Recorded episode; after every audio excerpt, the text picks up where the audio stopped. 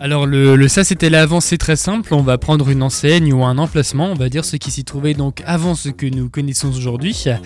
Et aujourd'hui cap sur la Cruteno au numéro Ah. 7 de la rue de la Cruteno de à Strasbourg. Et, De pardon. la... Ah, Strasbourg, oui, on y est effectivement, euh, Louis. Et donc, euh, il s'agissait là donc de la manufacture des tabacs.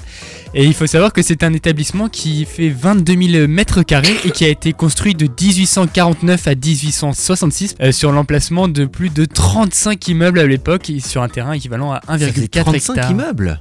La Ouais. manufacture, c'était 35, 35 immeubles. Waouh. immeubles, ouais. Et donc euh, l'ouvrage de référence, euh, donc Strasbourg und seine Baute, que j'ai déjà utilisé euh, précédemment dans, mes, dans mes chroniques, qui, qui signifie donc Strasbourg et ses bâtiments, bah, précise que les dates de construction de la manufacture de tabac, c'est 1849 à 1852. Mais alors il faut savoir que la construction n'était pas complète, et c'est pour ça qu'aujourd'hui on se retrouve avec 1849 à 1866 comme date de construction, parce qu'en fait il y a toujours des travaux qui ont été menés et ça n'a jamais réellement été fini avant 1866. D'accord.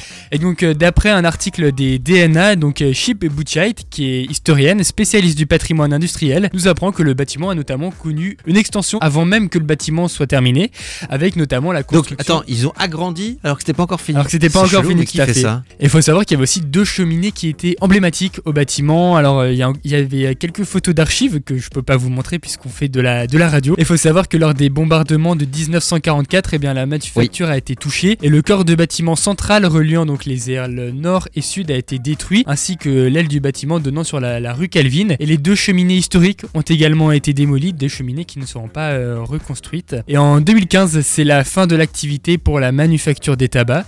Mais le site, alors, il va connaître une reconversion des plus insolites. Est-ce que vous avez une idée? En quelle année du coup? En bah alors fin, enfin 2015 cessation d'activité, mais alors l'année c'est 2017-2018. Bah, m- si, si on parle la même chose, c'est devenu, euh, c'est devenu un club. Tout à un, fait. un lieu de ça. débauche j'ai souvent, par- Un lieu de débauche. où j'ai souvent participé. Et donc euh, la soirée, donc c'était à la, la manufacture avec un, un cas, et euh, c'était un établissement qui était tenu par le groupe donc euh, FHB. Effectivement. et qui va organiser sa dernière soirée le 29 septembre 2018 au sein de l'établissement.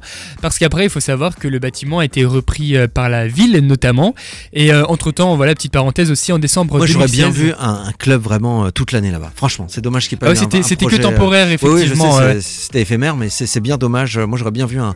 C'était un bel emplacement pour faire la teuf, je trouvais. Alors petite parenthèse également, en 2016 il est inscrit euh, donc le bâtiment au titre des monuments historiques de la ville de Strasbourg. Euh, Aujourd'hui en fait euh, bah, c'est euh, The People Strasbourg qui est une résidence étudiante avec notamment une petite cantine pardon et une petite aussi auberge de jeunesse. Les travaux ne sont pas terminés puisque d'ici la fin de 2023 en fait euh, la manufacture des tabacs regroupera donc des lieux de formation et de recherche et d'expérimentation euh, de l'activité économique notamment et qui sera innovante et créative qui sera portée par des startups. Ça va devenir un peu un lieu de, de coworking avec un grand jardin. Donc cet été, il y avait également des animations là-bas avec euh, le. Alors j'ai plus le nom exact, je crois que c'est Coma qui avait organisé euh, un grand jardin et puis euh, des animations, comme dit, pour les plus jeunes d'entre d'entre nous et puis aussi une petite restauration qui était totalement bio. Bah, c'est plutôt sympa, voilà.